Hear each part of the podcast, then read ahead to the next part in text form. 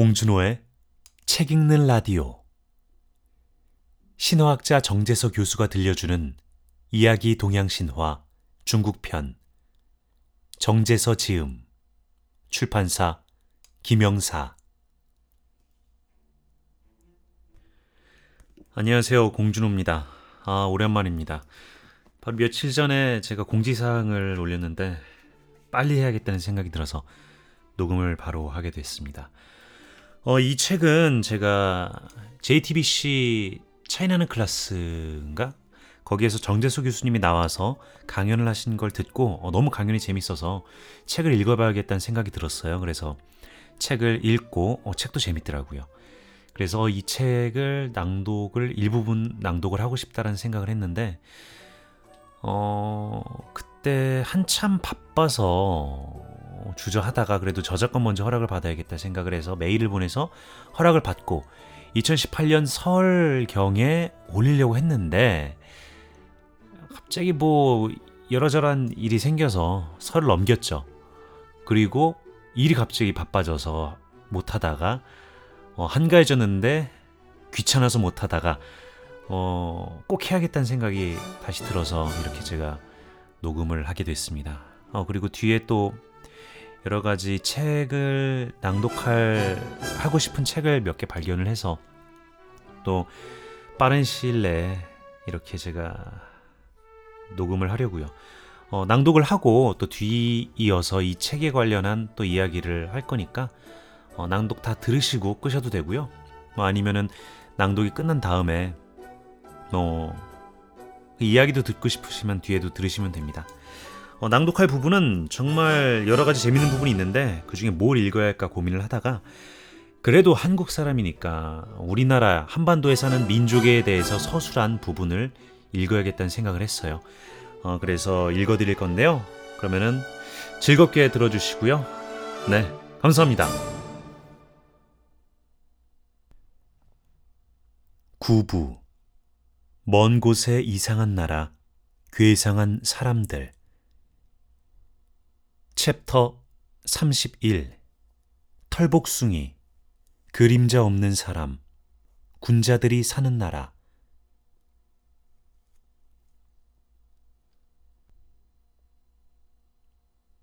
먼 곳에 이상한 나라 괴상한 사람들. 4 모민국 수마국 군자국 등. 중국 주변의 기이한 종족들 동양 신화를 가만히 살펴보면 당시의 세상은 그야말로 만화경이 아닐 수 없다. 온통 신기한 사람과 기이한 습속을 지닌 이방인들이 중국 바깥의 세상 여기저기에 널려 있지 않은가. 어쩌면 고대 인류가 하나의 문화로 통합되지 않은 상태에서 제 각각의 풍습을 유지하고 살던 모습을 조금 과장하면 이런 모습이 될 수 있을지도 모르겠다. 중국의 대표적인 신화집인 산해경의 기록은 먼 곳에 대한 환상을 부추기는 신화적 상상력의 총결산이라고 말할 수 있다. 가령 이 책에서의 동쪽으로 몇 리를 가면 무엇 무엇이 있다거나 또 거기서 몇 리를 더 가면 무슨 무슨 종족이 산다는 식의 방향과 거리 표시는 그야말로 환상을 위한 지도로밖에 보이지 않는다는 것이다. 이 책의 머나먼 이상한 나라들에 대한 기록은 믿을 수 없도록 기괴한 상상력이 만들어낸 판타지 소설과도 같은 기이한 세계를 정말 열심히 소개하고 있다. 마치 믿거나 말거나 신화 여행사에서 만든 안내 팸플릿이라고 하면 제격일 것처럼 말이다. 하지만 어차피 이 신화 여행에 동참했으니 독자들이여 조금 지루하더라도 이 낯선 여행을 여기서 중단하지 말고 좀 더 계속하기로 하자. 이 여행의 종착지가 어디가 될지는 모르지만 말이다. 믿거나 말거나 신화 여행의 다음 목적지는 동쪽 바다 바깥에 있는 큰 섬나라인 모민국이다. 이곳의 사람들은 키가 작고 온몸에 돼지털이나 곰털 같은 털이 나 있었다. 이들은 굴 속에 거주하며 옷을 입지 않았다. 모민, 즉, 털이 많은 사람들을 하필이면 돼지나 곰에 비교하는 것은 중국 신화에서 자주 사용하는 먼 곳의 사람들에 대한 고정화된 서술 방법이다. 이런 서술은 이들이 사람이기는 하되 짐승과 친연 관계가 있는 종족이라는 암시이기도 하다. 학자들 중에는 이들이 일본의 북해도에 살고 있는 아이누족이 아니었을까 추측하는 사람도 있다. 아마 털이 많고 북동쪽 바다 밖에 큰 섬에 산다는 점 등이 아이누족을 연상시키기 때문인 듯하다. 남쪽 변방의 거친 땅에는 영민국이라는 나라가 있는데 이들의 생활 또한 평범치 않았다.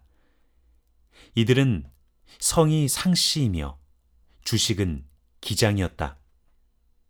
그러나 이들에게는 또 하나의 중요한 먹을거리가 있었으니 그것은 역이라고 부르는 이상한 동물이었다. 역은 단호라고도 하는데 우리말로는 물려우로서 장강 이남의 계곡에 살았다. 이 동물은 자라 같은 생김새에 크기가 세치, 곧 10cm밖에 안 되나 특이하게도 주둥이가 활 모양을 하고 있어서 모래를 입으로 물었다가 화살처럼 쏘아댈 수가 있었다. 이 모래에 사람이 맞으면 시름시름 앓다가 죽었다. 일설에는 사람의 그림자를 향해 모래를 발사해도 병을 일으킬 수 있었다고 하니 매우 위험한 동물이었음을 알 수 있다. 그런데 이 동물의 천적이 영민국 사람들이었다. 그들은 물려를 두려워하기는커녕 오히려 활로 쏘아 잡아먹는 것을 즐겼다. 변방의 종족들 중에는 신성한 능력을 지닌 사람들도 있었다. 가령 서쪽 바다 바깥에 있는 무함국 사람들이 그러하였다.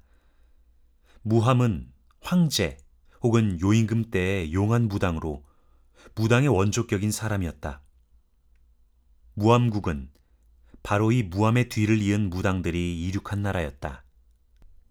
이 나라의 한가운데에는 등보산이라는 신성한 산이 있는데 무당들은 오른손에는 푸른 뱀을, 왼손에는 붉은 뱀을 쥐고 이 산을 통해 하늘을 오르락내리락 하였다. 말하자면 이 산은 하늘과 땅을 잇는 통로인 셈이다. 이러한 산을 천재, 곧 하늘 사다리라고 부르는데 무당이 하늘의 뜻을 받들어 지상의 사람들에게 알리거나 그들의 소망을 하늘에 전하는 상하 소통의 장소였던 것이다. 아득한 옛날에는 누구나 하늘 사다리를 통해 하늘을 왕래할 수 있었는데 황제의 뒤를 이어 최고 신이 된 전욱이 신하인 중과 열을 시켜서 그것을 금지시켰다고 한다. 이후로는 하늘에 올라갈 수 있는 일은 신선이나 영적 능력을 지닌 존재들만 가능하게 되었다. 즉, 무왕국 사람들은 무당이었기 때문에 하늘 사다리를 통해 하늘에 올라갈 수 있는 능력을 지녔던 것이다. 고대 동북아시아에서의 산악 숭배관념은 이처럼 산을 천상과 지상의 매개체로 이겼던 샤머니즘과 관련이 깊다. 높은 곳에 있으므로 그만큼 하늘에 가깝고 또 인간이 오르기 어렵다는 점에서 험한 산은 신선이나 영적 능력을 지닌 존재가 하늘을 오가며 거처하는 지상의 하늘나라, 즉 인간과 신의 경계 지점이자 신성한 땅으로 숭배되었던 것이다. 하긴 이러한 관념은 세계적으로 보편적이다. 가령 유대민족의 선지자 모세는 시나이산 정상에서 타오르는 불로 현신한 하나님으로부터 돌에 새겨진 십계명을 받아 가지고 내려온다. 북쪽과 남쪽을 둘러보았으니 이번에는 서쪽으로 한번 눈길을 돌려보기로 하자. 서쪽 변방에 있는 수마국이라는 나라가 있는데 이곳 사람들도 기이한 자질을 타고났다. 예로부터 이 고장은 너무나 뜨거워서 보통 사람들은 타 죽을 정도였다고 한다. 그래서 아무도 살지 않지만 수마국 사람들만은 아무렇지도 않게 그곳에서 살았다. 이상한 것은 이곳 사람들이 장렬하는 태양 아래에 서 있으면 그림자가 생기지 않았고 크게 외쳐도 아무 소리가 들리지 않았다고 한다. 한낮에도 그림자가 없다는 말, 곧 백일무영이라는 표현은 후세에 불사의 존재인 신선의 비범함을 말할 때 자주 사용된다.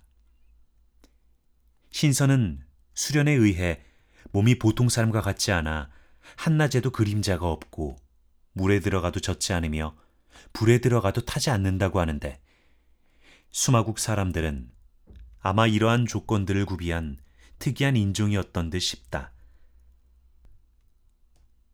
그러나 수마국에 대한 현실주의적인 해석에 따르면 그곳이 중국보다 훨씬 남쪽, 적도에 가까운 지역이라는 것이다.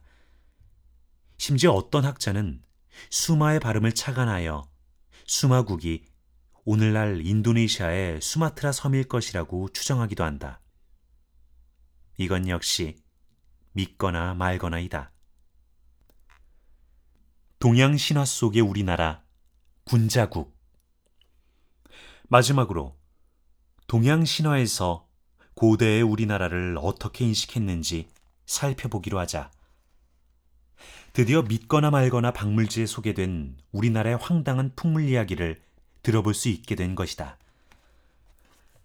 우리나라는 중국의 동방에 위치해 있고 종족적으로는 동이계에 속하기 때문에 대개 이두 가지 요소를 바탕으로 한 신화 자료에서 우리나라와 상관된 언급을 찾아볼 수 있다. 동방과 동이 이것이 동양 신화에 등장하는 우리 민족의 가장 근원적인 표지이다. 먼저 동의에 대한 설명을 보자. 후한 시기에 이루어진 오래된 자전인 설문해자를 보면 동의, 곧 동방에 사는 인종은 대인이라는 표현이 나온다. 여기서의 대인은 체구가 비교적 크다는 의미뿐만 아니라 성품이 호탕하고 관대하다는 뜻도 함축한다.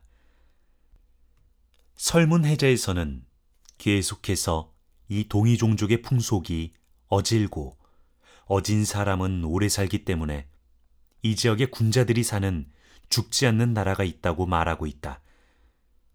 바로 이 군자들의 나라, 곧 군자국은 신화에 의하면 동쪽 바다 바깥에 있는 나라이다. 이 나라 사람들은 옷을 단정히 입고 칼을 찼으며 짐승을 잡아먹고 살았는데 무늬가 아름다운 호랑이 두 마리를 곁에 두고 부렸다고 한다. 아울러 그들은 모든 일에 사양하기를 좋아하여 좀처럼 다툰 일이 없었다. 또 이 나라에는 무궁화 꽃이 지천으로 피어 사람들은 그것을 먹기도 하였다고 한다.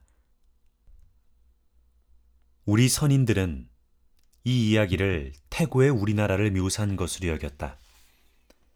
우리나라를 동방예의지국이나 근역, 곧 무궁화의 땅 등으로 불렀던 일들은 모두 산해경, 해외 동경에 실린 군자국에 관한 이 짤막한 이야기에 오래된 근거를 두고 있다. 이렇게 보면 우리의 국화가 무궁화인 것도 이 신화 내용과 무관하지 않다. 최남선 같은 학자는 호랑이를 곁에 두고 부린다는 표현이 산신령 곁에 호랑이가 있는 산신도의 정경과 흡사한 것으로 미루어 군자국의 이야기가 고대 한국의 민속이나 종교를 반영한 것이라고 생각했다. 군자국 다음으로 우리의 눈길을 끄는 것은 고대의 우리 민족의 활동 무대인 만주 지역에 세워졌던 나라들에 대한 이야기이다. 북쪽의 먼 변방에는 숙신국이라는 나라가 있는데 여기에는 웅상이라는 기이한 나무가 있었다고 한다. 웅상나무에 대해 고대 중국의 학자 곽박은 다음과 같이 풀이하고 있다. 변방의 이 나무는 신통하게도 먼 중국 땅에서 성인이 출현하여 황제로 즉위하면 천과 같은 껍질이 솟아나왔다고 한다. 그래서 평소 옷도 없이 지내던 숙신국 사람들이 이때에야 비로소 그것으로 옷을 해 입을 수 있었다고 한다. 중국 황제의 덕이 얼마나 위대한지 이 나무가 입증했던 셈이다. 그러나 이러한 해석에는 이미 중화주의의 이데올로기가 스며 있음을 알 수 있다. 중국에서 성인이 출연하는데 왜 엉뚱한 다른 민족이 하필 그때에만 옷을 해 입을 수 있단 말인가? 즉, 곽박은 그러한 얼토당토하는 이야기를 통해서 먼 변방의 숙신국이 오래전부터 중국에 속해 있던 나라라는 주장을 하려 했던 것이다. 과거 숙신국의 영역으로 추정되는 송화강 하류 지역에는 지금도 혁철족이라는 소수민족이 살고 있는데 이 지역에는 자작나무가 많아서 옷, 그릇, 배 등 거의 모든 생활 도구를 자작나무 껍질로 만들어 사용하고 있다. 자작나무 껍질은 요즘 인기 있는 자일리톨 껌의 원료이기도 하다. 숙신국의 웅상나무 신화는 아마 이 지역의 고대 자작나무 문화를 반영하고 있는 것인지도 모른다. 숙신국 부근에는 불암산이라는 높은 산이 있고 이 산에는 날개가 넷달린 비질과 짐승의 머리에 뱀의 몸을 한 금충이라는 이상한 동물들이 살았다. 불암산은 곧 백두산이다. 그러나 비질과 금충이라는 동물들의 정체에 대해서는 지금 알 길이 없다. 최근에도 가끔 백두산 천지 근처에 이상한 동물들이 나타난다고 하는 소문이 중국 측으로부터 흘러나오곤 한다. 백두산은 여전히 우리에게 신비한 이미지의 산으로 남아 있다. 북쪽의 먼 변방에 숙신국과 가까이 있는 나라로 호부려국이 있다. 이 나라 사람들은 염제의 먼 후예로 기장을 먹고 살았다고 한다. 정인보, 최남선 등의 학자들은 이 나라가 부여일 것으로 추정한 바 있다. 불여와 부여의 발음이 비슷하기 때문이다. 아닌 게 아니라 부여를 계승한 고구려의 고분 벽화에는 사람의 몸에 소의 머리를 한 염제가 그려져 있기도 하다. 산해경, 해내경에는 이들 나라 이외에 확실히 고대 한국을 지칭하는 조선에 대한 언급이 있다. 다음과 같은 내용이 그것이다. 동해의 안쪽, 북해의 모퉁이에 조선이라는 나라가 있다. 하늘이 그 나라 사람들을 길러냈는데 그들은 물가에 살며 남을 아끼고 사랑한다. 이 글은 아마 고조선에 대한 가장 오래된 기록일 것이다. 고대 중국인의 눈에 비친 우리 한국인은 마음이 어질고 양보심이 많을 뿐 아니라 서로 아끼고 사랑하며 살아가는 민족이었던 것이다. 우리는 지금 과연 그러한가?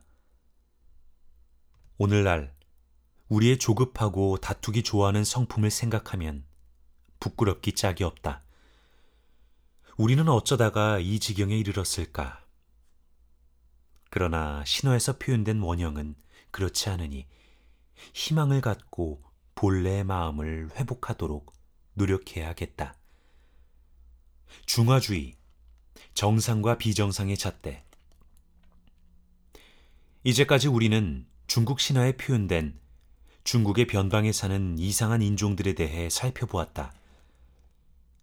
신화에서는 그들 하나하나를 모두 독립된 나라로 말하고 있지만 사실 씨족이나 부족 단위의 크고 작은 부락을 의미할 것이다. 우선 그들 대부분의 비정상적인 체형이나 기이한 행태는 문명국을 자부하는 중국의 시각에서 그려진 주변부 종족에 대한 희화라는 점을 염두에 두어야 한다. 기호학자 움베르트 에코는 서구인의 여행기나 박물지, 백과사전 등에 묘사된 기괴한 이방인들은 실제로 그런 사람들이 있어서가 아니라 정상적인 서구인을 위해 주변에 마땅히 존재해야 할 비정상적인 인종으로서 상상된 것일 뿐이라고 말한 바 있다. 우리는 중국의 전통적인 중화주의가 주변을 타자하는 과정에서 그러한 심리가 작동되었을 것으로 생각한다. 주변부 인종에 대한 폄하는 그들의 기형적인 존재의 선조가 대개 중국 중심부에서 추방된 사람, 반역자, 죄인 등이거나 짐승으로 설정되어 있는 점에서도 드러난다. 사실 진정한 신화의 세계에서는 인간과 짐승, 정상인과 비정상인의 차별이 없다. 그곳은 모두가 조화롭게 공존하는 세계이다. 그러나 이 조화로운 신화의 세계에도 지배 이데올로기가 침투하면 중심과 주변이 갈등하는 장소로 변모한다. 우리는 이들 기형적 존재들을 별중난 인종으로 간주할 것이 아니라 인간 삶의 다양한 모습으로 긍정하는 포용적인 관점을 지녀야 한다. 한편, 종족적 편견이 개입되어 있음에도 불구하고 중국 신화에서의 수많은 변방 인종들에 대한 묘사는 우리로 하여금 상상력의 자유로움과 기발함을 만끽하게 한다. 정말 인간의 상상은 어디까지 가능할까? 중국의 먼 변방에 관한 신화는 이 물음에 충실히 답변해 준다.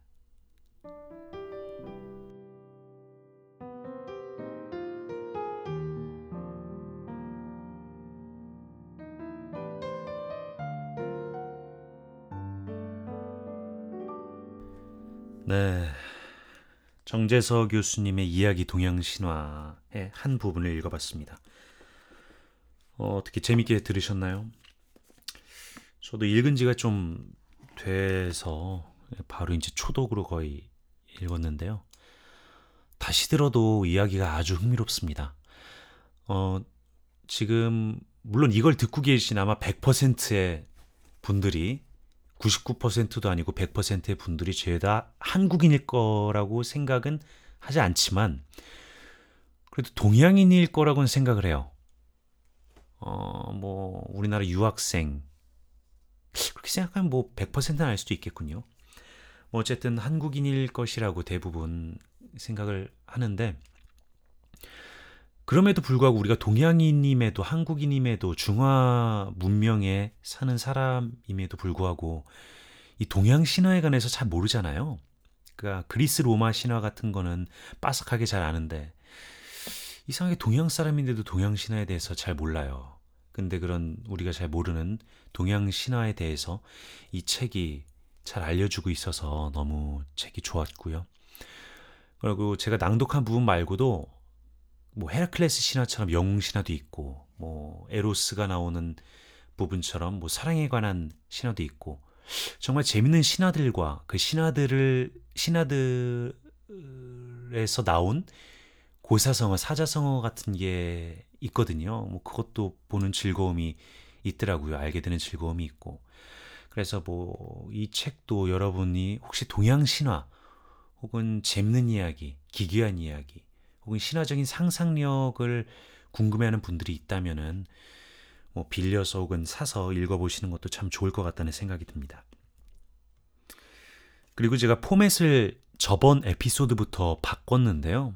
뭐 저번 에피소드라고는 하지만 벌써 6개월도 더 전 이야기죠. 작년에 제가 냈으니까 저번 에피소드를 이제 이승훈 김은종 PD의 뭐라도 될 줄 알았지를 녹음하면서 낭독뿐만 아니라 이렇게 뒷이야기나 아니면 책에 관한 소개, 감상을 이렇게 제가 덧붙여서 말을 하고 있는데 어, 이 앞으로는 또 어떻게 될지 모르겠어요. 제가 취미로 하는 팟캐스트니까 뭐 제가 원하는 대로 포맷을 바꿔서 자유롭게 하려는 생각이 있어서 근데 어쨌든 간에 지금까지는 이런 형식을 취하고 있고 앞으로도 아마 이런 형식으로 하지 않을까 생각을 합니다. 어, 듣는 분들 중에는 그냥 낭독만 듣고 싶다라고 생각하시는 분들이 있는데 그분들을 위해서 낭독된 파일만 따로 할까도 생각을 하고 있어요.